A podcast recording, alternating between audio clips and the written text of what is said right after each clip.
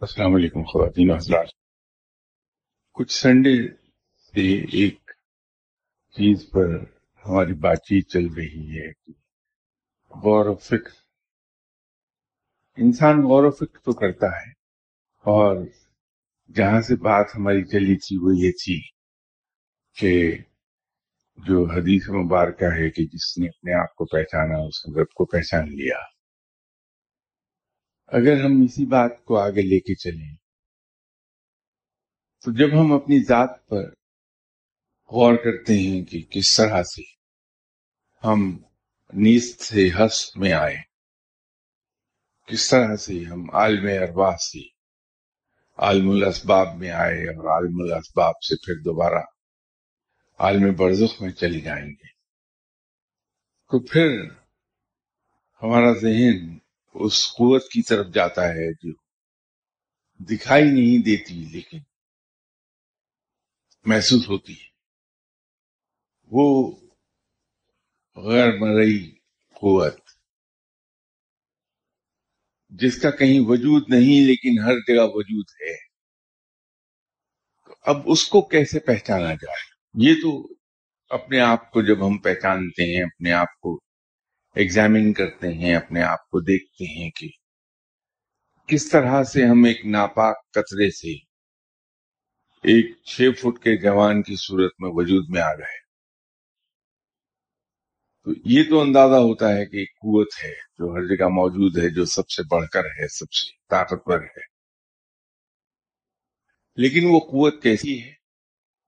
تو پھر ہمیں چاہیے کہ ہم یہ دیکھ لیں کہ ہمارے اندر کیا کیا چیزیں ہیں۔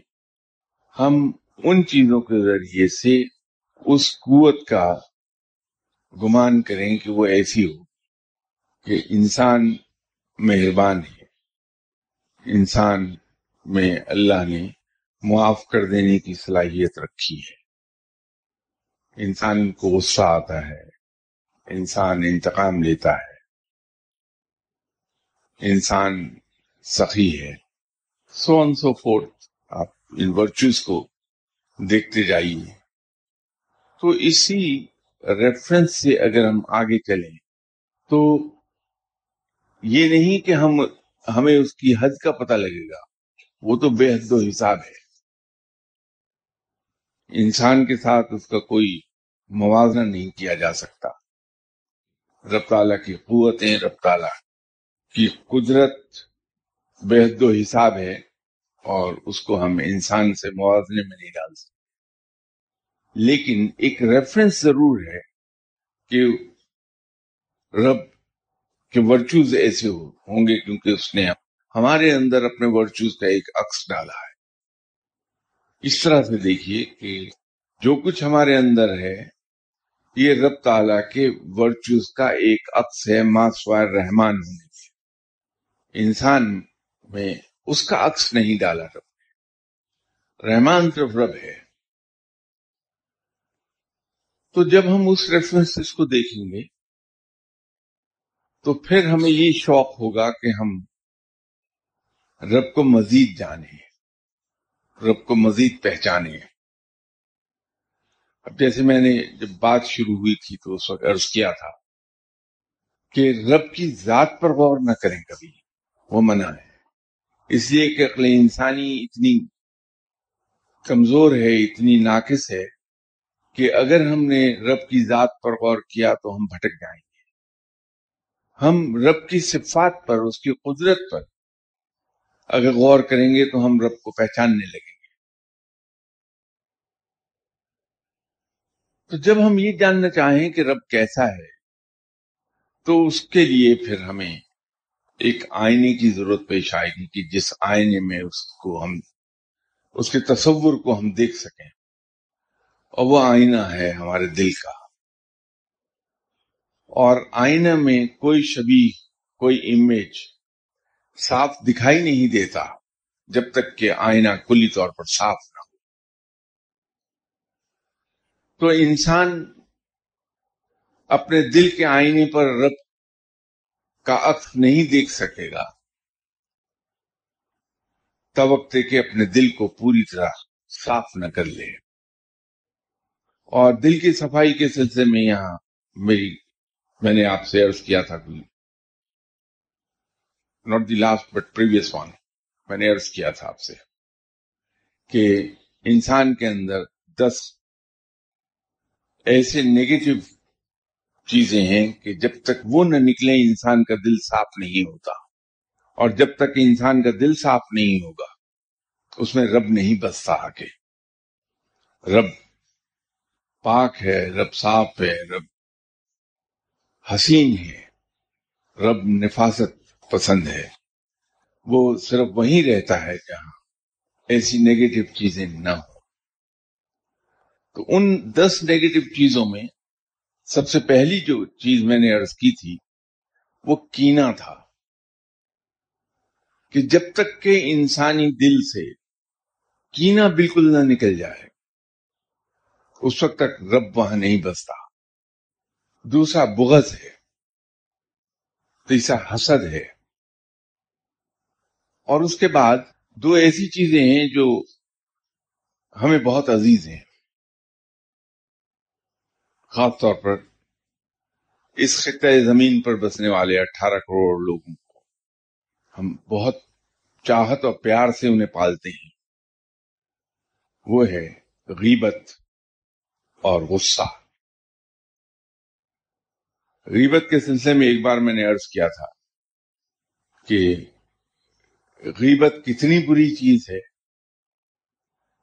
اس کا اندازہ اس سے لگا لیں کہ اپنی وائف سے جو بندہ فیتھ فل نہ رہے، اس کی سزا سنسار ہونا ہے۔ اسے اسلام میں اس کی سزا یہ ہے کہ اسے زندہ سنسار کر دیا جائے۔ تو ایک ایک صحابی اپنے دوسرے ساتھیوں کے پاس تشریف لائے اور ان کے دوستوں نے دیکھا، ان صحابی رضی اللہ تعالی عنہ کے چہرے پر شدید پریشانی کا عالم ہے۔ اور وہ ایسا لگتا ہے کہ وہ صحابی ابھی رو دیں گے۔ تو دوستوں نے پوچھا کہ آپ کو ہوا کیا ہے؟ تو اس قدر شدید پریشانی میں مبتلا ہیں۔ تو انہوں نے کہا کہ آج مجھ سے ایسا گناہ ہو گیا جس کے بارے میں مجھے اندیشہ یہ ہے کہ شاید میرے تمام نیک اعمال ضائع ہو گئے اور مجھے شدید سزا اس پر ملے گی۔ صحابہ نے کہا کہ کیا ہو گیا؟ تو انہوں نے کہا کہ میں نے آج اپنی وائف سے بے وفائی کر ڈالی ہے۔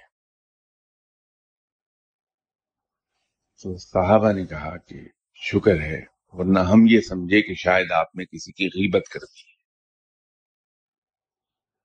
تو یہ جس چیز کو ہم بہت عزیز رکھتے ہیں اور جو سب سے بڑی پاس ٹائم ہابی ہے ہماری، وہ اتنا بڑا گناہ ہے، اتنی بڑی عصیبت ہے وہ۔ اسی طرح ہم غصے کو پالتے ہیں۔ میرا مشاہدہ یہ ہے کہ جو انسان غصور ہے اور غصے میں وہ عقل کھو دیتا ہے۔ اسے اپنی زبان پر کنٹرول نہیں رہتا۔ وہ خواہ کتنا ہی عبادت گزار کیوں نہ ہو۔ وہ رب کے قریب پہنچ نہیں پاتا۔ شاید آپ میں سے اکثر حضرات یہ سوچیں گے کہ یہ پاگل پن کی بات ہے کہ اللہ تعالی غصہ تو ہمارا ہے تو رب کیوں ہمیں اپنے قریب نہیں کرے گا؟ اس کے ایک میکنیزم کام کرتا ہے۔ وہ میکنیزم کام یہ کرتا ہے کہ اگر میں شدید غصور انسان ہوں اور غصے کے عالم میں مجھے کچھ کنٹرول نہیں رہتا اپنی زبان پر، چاہے میں دل سے کتنا ہی اچھا انسان کیوں نہیں۔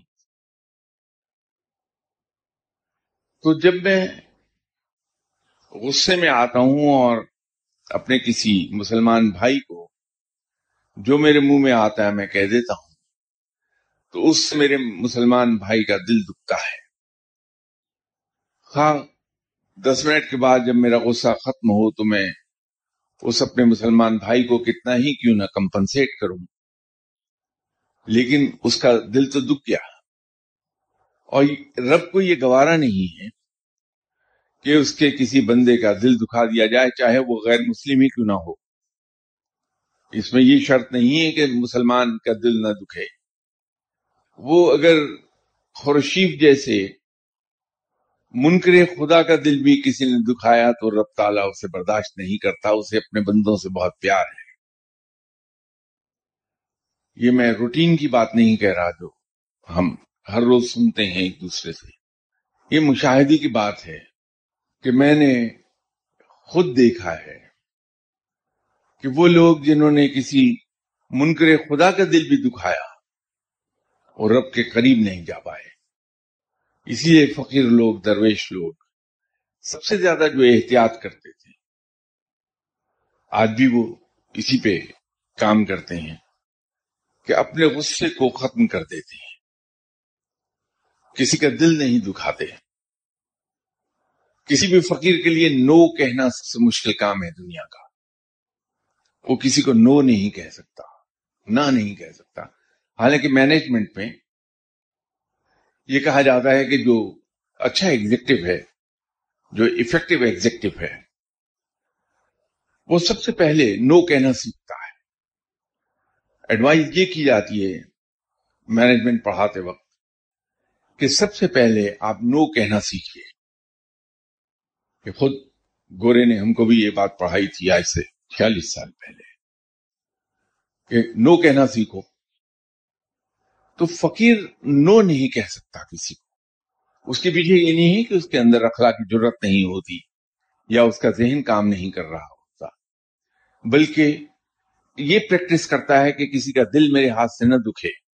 تو اس خوف سے وہ انکار نہیں کرتا کسی چیز سے، کسی بھی شخص کو۔ کہ معلوم نہیں، میرے نہ کہنے سے اس کا دل نہ دکھ جائے اور میں گرفت میں نہ آ جاؤں رب تعالیٰ کی۔ ایک اور چیز جو بہت عزیز ہے ہمیں، خاص طور پہ مجھے تو بہت ہی عزیز ہے، وہ ہے گفتگو کرنے کی ہرس ہرس کلام۔ یہ بھی ان دس چیزوں میں سے ہے۔ اگر ہم اس کو ٹیل اینڈ سے دیکھیں گے تو یہ تھرڈ بنے گی پرائیورٹی آرڈر میں ٹیل اینڈ سے اگر آپ دیکھیں تو یہ تھرڈ کہ گفتگو کرنے کی جو ہرس ہے ہمارے اندر کہ میں بات کروں دوسرا نہیں کرے۔ اسی طرح ہرس تو عام ہے۔ ہم کھاتے چلے جاتے ہیں۔ یہ مجھے اپنے کالج کے زمانے کا ایک واقعہ یاد آ گیا میرے کزن کے ایک دوست تھے روبانی صاحب۔ اہل زبان تھے، ان کا تعلق بریلی سے تھا۔ تو چونکہ فیملی میں اس وقت سب سے کم عمر میں تھا، تو ڈیوٹی میری تھی کہ میں انہیں جب بھی وہ گھر پہ آ کے ٹھہرے تو لک آفٹر ان کو میں کروں روبانی صاحب کو۔ اور مجھے نہیں معلوم کہ ان کو یہ گمان کیسے ہو گیا کہ میں بھی ایسے زبان ہوں۔ حالانکہ پنجابی کتنے ہی لکھنوی انداز میں اردو بولے، وہ بولتا پنجابی ہی میں ہے۔ اردو بھی پنجابی میں بولے گا اور انگریزی بھی پنجابی میں بولتا ہے۔ تو معلوم نہیں ان کو یہ گمان کیوں گزرا کہ میں اہل زبان ہوں؟ تو ایک روز انہوں نے مجھے کہا کہ، چلیے سرفراز صاحب، ایک جگہ چلتے ہیں۔ یہ آئیے، تشریف ہے چلیے۔ وہ ایک جگہ جہاں وہ گئے، وہاں دو صاحبان کھانا کھا رہے تھے۔ روبانی صاحب بہت غور سے انہیں دیکھتے رہے۔ تو جب انہوں نے دیکھا کہ ان کے کھانے کا سلسلہ دراز ہوتا جا رہا ہے، کوئی بیس منٹ گزر گئے ہیں، لیکن وہ کھانا ابھی جاری ہے۔ تو مجھے کہنے لگے کہ سرفراز صاحب، ایک پنجابی میں اور ایک اہل زبان میں بس اتنا ہی فرق ہے جتنا ایک بھینس میں اور بکری میں۔ تو میں تھوڑا سا حیران ہوا، تو میں نے ان کو چونک کے دیکھا کہ کہنے لگے کہ جو اہل زبان ہیں وہ بکری کی طرح ہیں۔ جیسے بکری اگر کچھ کھا رہی ہے، آپ اس کو ایک بار خوش کریں تو دوڑ جاتی ہے، کھانا چھوڑ دیتی ہے۔ لیکن بھینس اگر کھرلی میں منہ ڈالے ہوئے ہو، تو جب تک کہ انہیں دس بیس ڈانگیں نہ مار دی جائیں، وہ منہ نہیں اٹھاتی کھرلی سے۔ تو پنجابی بھی جب کھانے پہ آتا ہے تو پھر بھینس کی طرح منہ اٹھاتا نہیں ہے۔ تو میں نے دبی زبان میں کہا کہ، سر میں بھی پنجابی ہوں۔ تو ان کو جھٹکا لگا تو کہلیں ہیں؟ اچھا واقعی؟ میں نے کہا جی میں تو جالندر کا پنجابی ڈھگا ہوں۔ تو یہ جو ہر سے توام ہے، یہ بھی ان بری چیزوں میں سے ایک چیز ہے۔ وہ روبانی صاحب انتقال کر گئے، اس لیے بتانے میں مجھے کوئی اندیشہ نہیں کرنا اگر وہ زندہ ہوتے تو میری بات ختم کرتے ہی میرا خیال ہے، یہاں ففٹی پرسینٹ لوگ ان کے پاس چلے گئے ہوتے اب تک۔ ان صاحب میں ایک بہت زبردست اللہ نے کوئی کوالٹی پیدا کی تھی۔ جیسے میں نے عرض کیا کہ میں شاید اس وقت فرسٹ ایئر یا سیکنڈ ایئر میں پڑھا کرتا تھا۔ تو ایک رات کو انہیں میں نے کھانا سرو کیا۔ تو برتن جب میں واپس لے جا رہا تھا ان کے کمرے میں سے، تو انہوں نے مجھ سے کہا کہ سرفرازہ آپ کا پورا نام کیا ہے؟ میں نے عرض کر دیا کہ سرفراز احمد والدہ کا نام date of birth place of birth time of birth تو میں نے ان سے انفارمیشن تو دے دی، اس لیے کہ تمیز اور ادب کا تقاضا یہ تھا کہ میں انکار نہ کروں، دے دوں۔ اور اگر کوئی سوال مجھے پوچھنا ہے تو انفارمیشن دینے کے بعد پوچھوں۔ تو میں نے انفارمیشن انہیں پرووائڈ کرنے کے بعد عرض کی۔ میں نے کیا یا آپ سب کیوں معلوم کرنا چاہتے ہیں؟ مگر نہیں، ایسی میں سر ایک کہا نیکسٹ ڈے جو بریک فاسٹ ان کا لے کے میں گیا ان کے کمرے میں، تو انہوں نے مجھے کوئی چھ انچ، سات انچ لمبا اور کوئی پانچ انچ چوڑا پیپر دیا، اس پر پینسل سے لکھا ہوا تھا کچھ۔ تو میں نے اس کو پڑھا اور سمہور دی ادر میں جادو، ٹونا تعویر دھاگا۔ آسٹرولوجی پامسٹری ان سب میں شروع ہی سے بلیو نہیں کرتا۔ تو انہوں نے میری زندگی کے واقعات، اس دن سے لے کے پچپن سال کی عمر تک جو رونما ہونے تھے، موٹے موٹے واقعات، وہ لکھے ہوئے تھے پینسل سے۔ میں نے توجہ سے پڑھا بھی نہیں۔ کیا ہے یہ فور ٹیلنگ سوائے رب کے اور کسی کے بس کی بات نہیں ہے۔ تو وہ ڈال دیا پیپر ایسے ہی۔ میرا خیال ہے شاید نائنٹین نائنٹی میں معلوم نہیں تین چیزیں کہاں سے برامد ہو گئی ایک بزرگ ہوا کرتے تھے یہاں میانی یعنی صاحب، میں آج بھی ان کا مزار ہے۔ ان کے پاس میں گیا تھا جب میں کلاس فائیو میں پڑھتا تھا۔ تو انہوں نے مجھے ایک ٹکا دیا تھا، اس وقت ٹکا ہوتا تھا، دو پیسے۔ وہ بھی نائنٹین نائنٹیز میں میرے ڈریسنگ ٹیبل پر پڑا ہوا تھا اور اس پہ کائی وغیرہ جمی ہوئی آکسیڈیشن ہو گئی تھی اس کی۔ اسی طرح ایک بزرگ جو دنیا سے بہت دیر پہلے جا چکے، کچھ چھ سو سال پہلے، انہوں نے مجھے کوڑیاں آتا فرمائی تھیں، کیونکہ ان کے دور میں کوڑیاں مارکیٹ میں بطور کیش کی چلتی تھی۔ تو چار کوڑیاں انہوں نے عطا فرمائی تھی مجھے۔ وہ کوڑیاں بھی غائب ہو گئی تھی وہ بھی وہیں آ گئی ڈریسنگ ٹیبل پر۔ اور یہ پیپر بھی۔ تو میں نے اس پیپر کو اٹھا کے یہ دیکھا کہ ہے کیا تو دیکھا روبانی صاحب کی تحریر ہے پینسل کی۔ تو مجھے خوشی ہوئی، حیرت بھی ہوئی کہ اتنے عرصے کے بعد یہ پیپر کہاں سے نکلا ہے۔ اور پڑھا بھی ڈریسنگ ٹیبل پر ہے میری۔ تو اس کو اٹھا کے میں نے پڑھا۔ بڑی ایک حیرت انگیز چیز تھی۔ کہ اس میں کوئی ایک بھی ایسی بات نہیں تھی جو ہوئی نہ ہو۔ اور اب آپ پتھر مت ماریے گا، آخری جملہ سن کے میرا۔ انہوں نے لکھا تھا کہ پچپن سال کی عمر میں یا آپ پاگل ہو جائیں گے یا کوئی بڑا حادثہ پیش آئے گا۔ تو وہ پچپن سال کی عمر کو جب میں پہنچا تو حادثہ یہ پیش آیا کہ میں کنگال ہو گیا۔ اور لوگوں نے باضابطہ مجھ سے کہا، جو قریبی لوگ تھے، کہ شاہ صاحب، آپ یہ اللہ کو پکارتے رہتے ہیں تو بچ گئے، ورنہ عام آدمی خودکشی کر لیتا۔ تو وہ آخری بات تھی پچپن سال کی عمر کی مجھے۔ لیکن وہ انتقال کر گئے، تلاش مت کیجیے، نہیں ملیں گے۔ تو یہ جو حرص توام ہے، وہاں سے بات چلی تھی۔ یہ رب کو پسند نہیں ہے۔ انسان روحانیت کی راہ پر نہیں چل پائے گا۔ اسی طرح ایک اور چیز ہے، وہ ہے حرص جاہ۔ جس انسان کے دل میں، جس دل میں یہ خواہش ہو کہ لوگ میری عزت کریں، میری تعظیم میں اٹھ کر کھڑے ہوں، وہاں رب نہیں بستا۔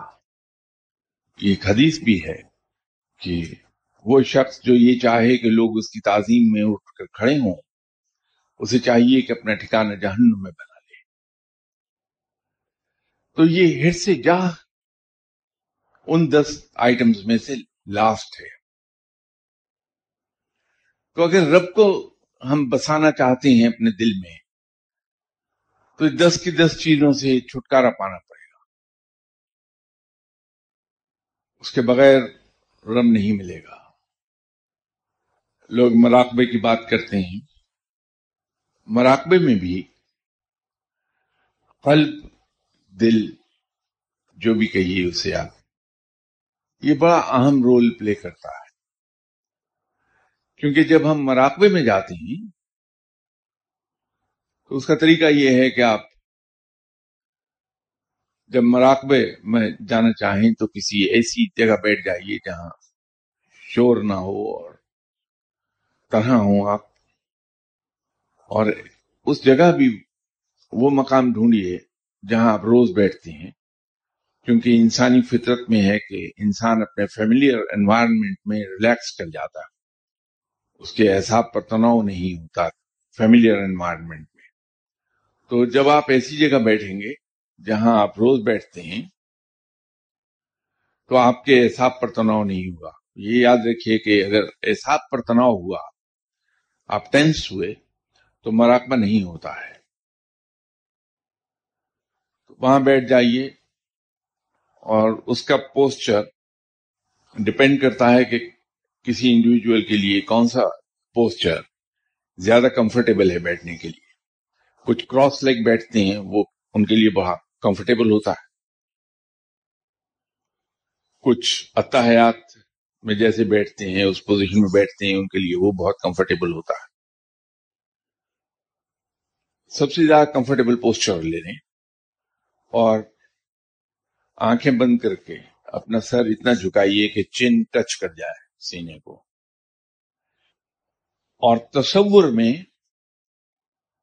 آپ توجہ باندھیے اپنے دل پر کہ آپ اپنے دل کو دیکھ رہے ہیں۔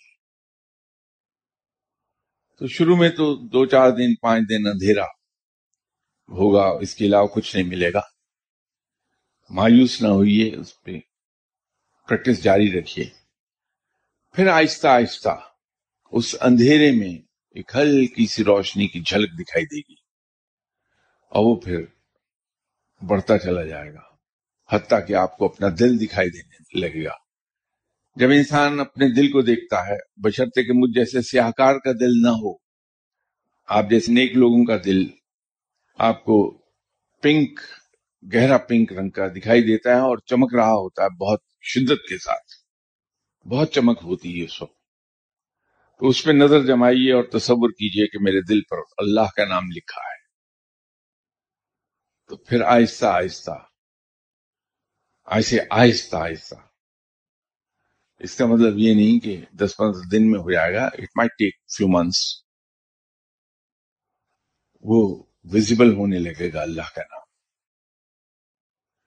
تو جب اللہ کا نام آپ کے دل پر واضح ہو جائے اور جب بھی آپ مراقبے میں بیٹھیں، تو ان اے منٹ اور سو وہ لفظ آپ کی آنکھوں کے سامنے آ جائے، دل پر لکھا ہوا۔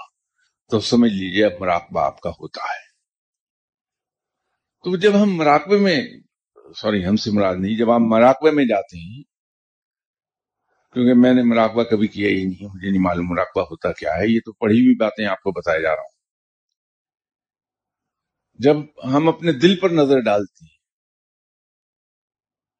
اور وہاں حرف اللہ نظر آتا ہے، تو اس کا مطلب یہ ہے کہ فار دیٹ ویری مومنٹ ہم دنیا سے کٹ گئے ہیں۔ اب دنیاوی کاروبار، دنیاوی پریشانیاں اور دنیاوی کثافتیں ان سے ہم ہٹ کے، کٹ کے آ گئے ہیں۔ تو اگر دل میں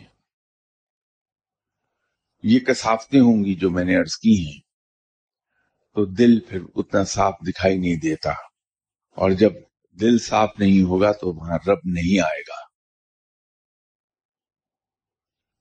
گرچہ بات جو میں اگلی کہنا چاہ رہا ہوں، وہ اصل موضوع سے ہٹی ہوئی ہے، لیکن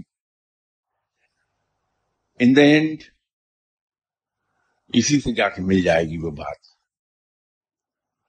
وہ یہ ہے کہ جب ہم پر کوئی مشکل آتی ہے، ہم اپنے بچے کو تکلیف میں کسی کو دیکھتے ہیں، یا اپنے بچے کی کسی ضرورت پر نظر پڑتی ہے ہماری۔ یا کوئی اور دنیاوی کام ہمارا اٹکتا ہے، تو ہم ایسے رویے میں چلے جاتے ہیں جو اہل اللہ کا رویہ نہیں ہے، جو اللہ کے چاہنے والوں کا رویہ نہیں ہے۔ وہ یہ ہے کہ ہم اپنی تکلیف جا کے دوسروں سے بیان کرتے ہیں۔ ہم کسی دعا کرنے والے کی تلاش میں جاتے ہیں اور اس دعا کرنے والے انسان کے سامنے جا کے اپنی وہ تکلیف بیان کرتے ہیں۔ اگر اسے آپ گہری نظر سے دیکھیں گے تو یہ در حقیقت ہم اپنے رب کا شکوہ بیان کر رہے ہوتے ہیں۔ یہ اپنے رب کی شکایت ہو رہی ہوتی ہے۔ اور اس میں لطیفہ یہ ہے کہ اگر کوئی مجھے ایسے موقع پر کہے کہ سرفراز صاحب، یہ آپ رب کا شکوہ بیان کر رہے ہیں، تو میری زبان سے ایک دم نکلے گا کہ نہیں، میں تو اللہ کا بڑا شکر ادا کرتا ہوں۔ یہ ایک اور غلطی کر لی کہ میں نے، اگر شکر ادا کیا بھی تھا تو اس کو بھی کنویں میں ڈال دیا۔ کہ میرے ذہن میں یہ اٹکی ہوئی ہے بات کہ میں اپنے رب کا بڑا شکر گزار بندہ ہوں، یہ تو قبر میں چلی گئی بات۔ تو جو رہی صحیح کسر تھی وہ بھی پوری ہو گئی۔ جب ہم اپنی تکلیف پر ہائے ہائے کرتے ہیں، تو ہم اس کو دو طریقے سے دیکھ سکتے ہیں۔ They are two ways of looking at it ایک اینگل تو یہ ہے کہ جو خوشیاں تھیں، جو اچھے دن تھے اچھا وقت تھا وہ میں نے گزارا ہے اپنی زندگی کا۔ تو یہ تکلیف کوئی دوسرا اٹھائے گا میری جگہ؟ یہ بھی مجھے اٹھانی ہے۔ اگر میں انجوائے کرتا ہوں اچھے ٹائم کو، تو اس برے ٹائم کو میں ہی بھگتوں گا، کوئی اور نہیں۔ ایک دوسرا اینگل ہے کہ انسان رب سے شرمانے لگتا ہے۔ کہ جس رب نے مجھے اتنا لمبا عرصہ سکھ میں رکھا بن مانگے ہر چیز عطا کر دی۔ اگر اس کی طرف سے چار دن کی تکلیف آئی ہے تو پھر ہائے ہائے کیا کروں میں؟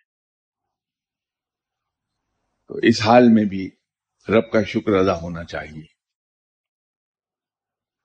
ایک تیسرا اینگل ہے اس کا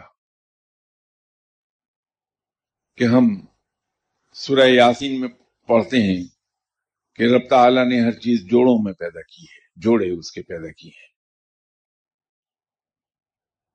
تو ہماری زندگی بھی جوڑوں ہی سے رقم ہے۔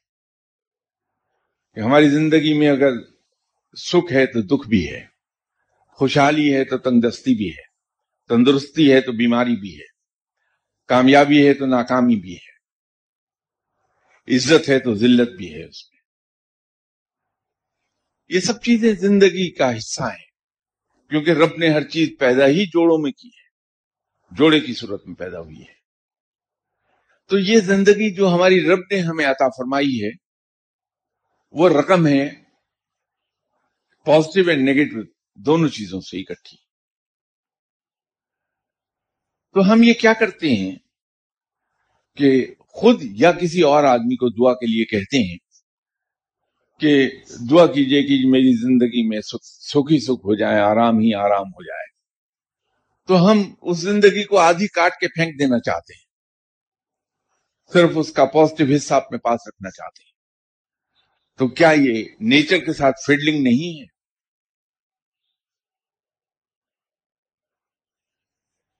اور جب ہم کسی شخص کے پاس دعا کے لیے جا کے ریکویسٹ کرتے ہیں تو میں ذاتی طور پہ یہ سمجھتا ہوں کہ یہ انسان کی توہین ہے کہ وہ کسی اپنے ہی جیسے محتاج بندے کے سامنے جا کے گڑ گڑ آئے کہ مجھے اس مشکل سے نکال لو۔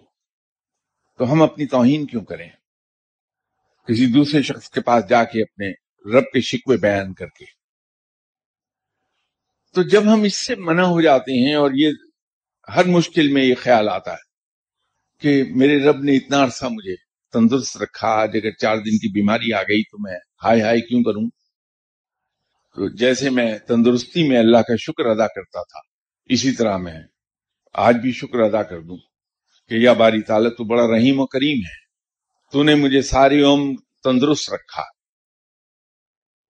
یہ جو چار دن کی بیماری آئی ہے، مجھے یقین ہے کہ تو اپنی رحمت کے صدقے اسے دور فرما دے گا سونر اور لیٹر کیونکہ تیری رحمت سے مجھے یہی امید ہے۔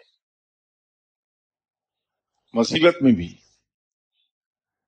کیونکہ ایک بات یاد رکھیے کہ رب سے ہم جیسے گمان کرتے ہیں، رب ویسا ہی نظر آتا ہے۔ تو رب سے اچھے گمان رکھیے، وہ اچھا ہی کرے گا۔ یہ ایک بڑی بنیادی چیز ہے۔ تو مشکل وقت میں بھی جب ہم اپنے رب سے اچھے گمان رکھتے ہیں اور اس سے یہ کہتے ہیں کہ یہ باری تعالیٰ تو بہت رحیم و کریم ہے، میں جانتا ہوں۔ اور یہ میرا ایمان ہے کہ تو مجھے اس مصیبت سے نجات دلا دے گا، کیونکہ تیری سنت یہی ہے۔ تو رب اس مصیبت سے نجات دلا دیتا ہے۔ تو جب ہم یہ رویہ رکھتے ہیں تو ہم شکر گزار بندوں میں چلے جاتے ہیں۔ اور رب کو شکر گزار بندے بہت پسند ہیں۔ تو اس سے دل یا قلب ہمارا اور روشن ہوتا ہے۔ رب کے ساتھ پیار اور بڑھتا ہے۔ اور جو جو رب کے ساتھ پیار بڑھے گا، انسان جس سے عشق کرتا ہے، اس کی ناراضگی سے بہت ڈرتا ہے۔ سزا کا خوف نہیں ہوتا۔ اس کے ناراض ہو جانے کا خوف ہوتا ہے کہ مجھ سے ناراض نہ ہو جائے، منہ نہ موڑ لے مجھ سے۔ تو جب ہم یہ رویے رکھتے ہیں، تو رب کے ساتھ ہم رفتہ رفتہ عشق میں مبتلا ہونے لگتے ہیں۔ اور جب اس کے عشق میں مبتلا ہو جائیں تو ہم اس کے چھوٹے سے چھوٹے حکم کی سطح بھی نہیں کرتے اس خوف سے کہ میرا محبوب مجھ سے ناراض نہ ہو جائے۔ تو اللہ کے اطاعت گزار بندوں میں چلے گئے۔ ہم بندگی کے اس اعلی معیار کو چلے جاتے ہیں جس پر ایک مومن فائز ہوتا ہے۔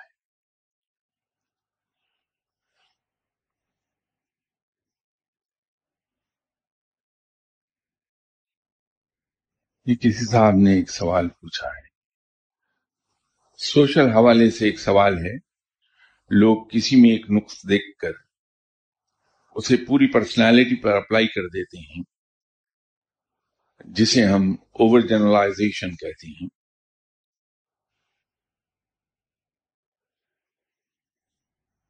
یہ کام مجھ جیسے کم علم اور کم عقل لوگ کرتے ہیں۔ فقیروں اور درویشوں کا کہنا یہ ہے کہ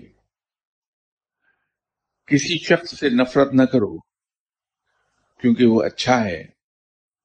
ہاں اس نے کوئی ایک بری عادت پک کر لی ہے۔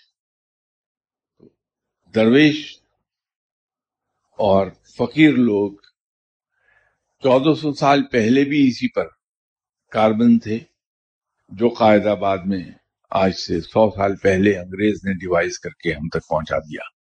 یہ فقیر لوگ چودہ سو سال سے اس پر عمل پیرا ہیں۔ سنت کے طور پر آپ صلی اللہ علیہ وسلم کی سنت بھی یہی ہے کہ کسی شخص سے نفرت نہیں کرو، بلکہ آپ صلی اللہ علیہ وسلم کی سنت تو یہ ہے اور اس پہ فقیر لوگ بڑی شدت سے عمل کرتے ہیں کہ برے لوگوں کو زیادہ سینے سے لگاتے ہیں۔ یہ غلط رویہ ہے جس زمانے میں یہاں گفتگو ہو رہی تھی گواہی پر، تو اس موضوع پر کافی تفصیل سے بات کی تھی ہم نے کہ اگر ہم صرف اپنی گواہی درست کر لیں تو ہمارے ایٹی پرسینٹ مسائل ختم ہو جائیں گے قومی سطح پر۔ اسی پر ایک صاحب نے، ڈاکٹر اے خالد، انہوں نے نوائے وقت میں میرے حوالے سے یہ مضمون لکھ دیا تھا کہ اصلاح احوال کا یک نکاتی منشور گواہی۔ تو اگر ہم اپنی گواہی کو درست کر لیں گے، تو یہ مسئلہ حل ہو جائے گا۔ پھر ہم کسی ایک برائی کی وجہ سے اس شخص کی تمام اچھائیوں کو، اس کی تمام پازیٹو سائڈس کو اس طرح سے کنڈیم نہیں کریں گے جیسے اب ہم کر دیتے ہیں۔ یہ نہیں کیا جانا چاہیے۔ اول تو کسی کی، کسی کمزوری کا، خامی کا گناہ کا ذکر کیا نہیں جانا چاہیے، قطعی طور پر۔ لیکن اگر وہ ناگزیر ہو جائے فار سم ریزن تو پھر ان لفظوں میں کہہ دیا جائے کہ وہ بہت اچھا انسان ہے۔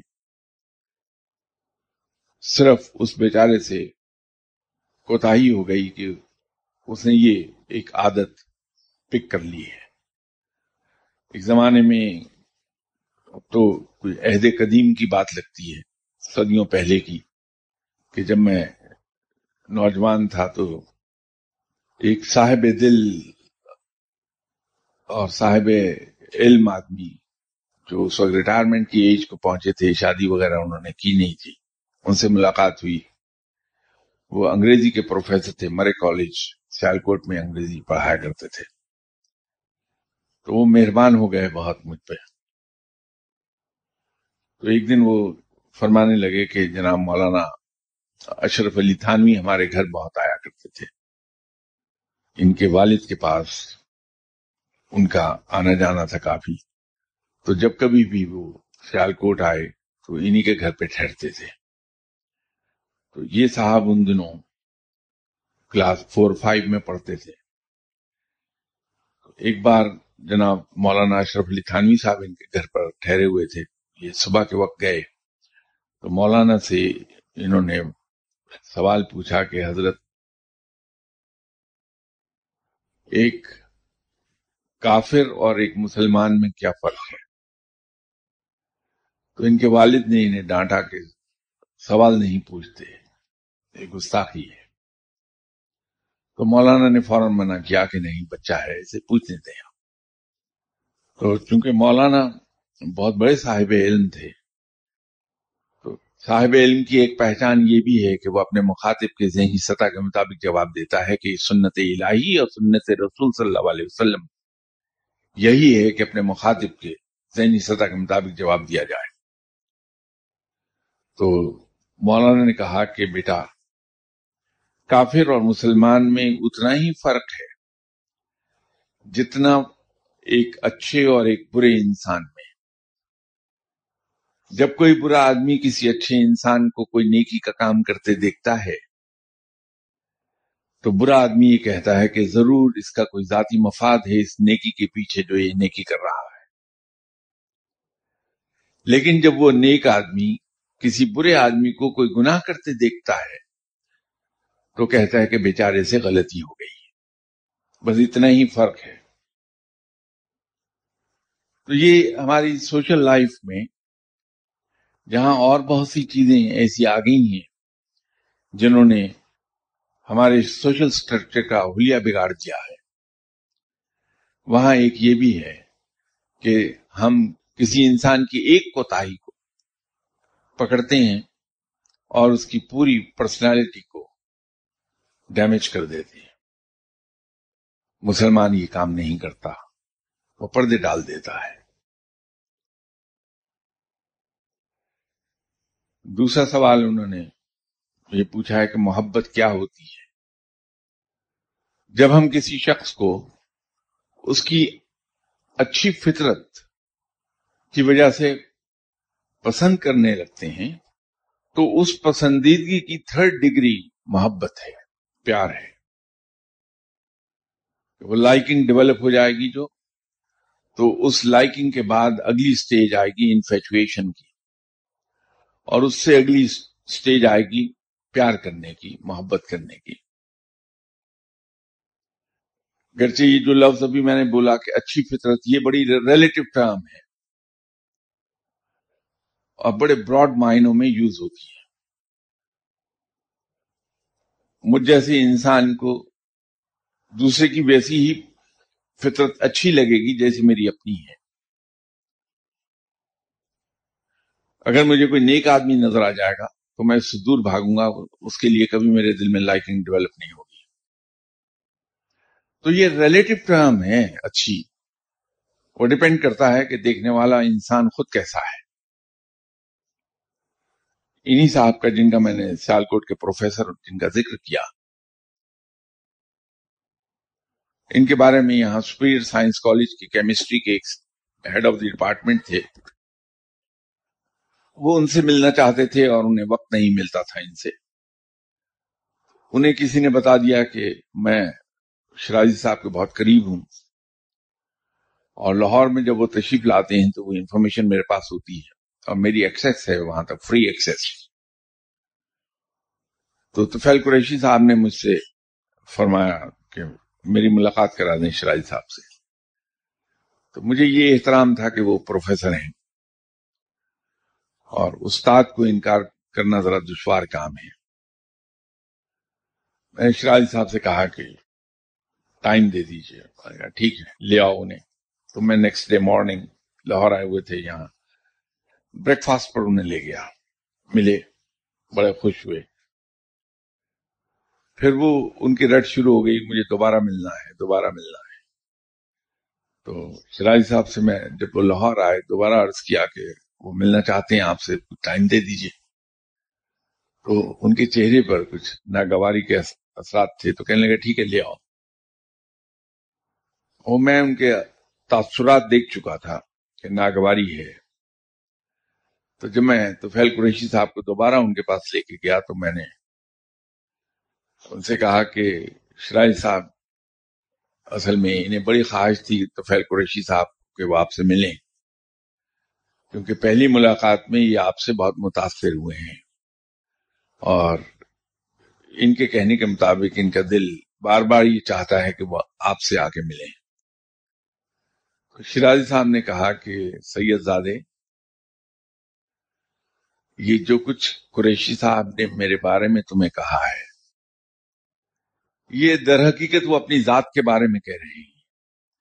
کیونکہ جب کوئی شخص دوسرے سے ملتا ہے تو اسے اپنی ذات کا عکس اس انسان میں دکھائی دیتا ہے۔ جیسے آئینے میں ہمیں اپنا امیج دکھائی دیتا ہے۔ تو دیکھنے والا یا ملنے والا انسان جیسا خود ہوتا ہے۔ جس سے وہ مل رہا ہے، اس کو وہ ویسا ہی لگتا ہے۔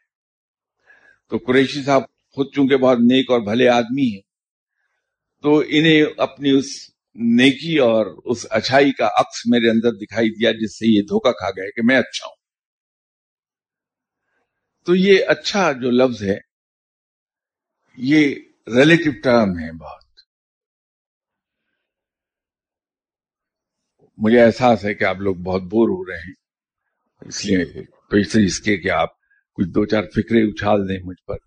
میں آپ سے اجازت چاہتا ہوں انشاءاللہ اگلی اتوار بشرط زندگی آپ سے ملاقات ہوتی ہے۔ پھر اسی موضوع پر بات کریں گے۔ آج بہت سے سوالات لوگوں کے رہ گئے۔ نیکسٹ سنڈے انشاءاللہ کوشش کروں گا کہ میں ان سوالوں کے جواب دے پاؤں۔ اجازت دیجیے، خدا حافظ۔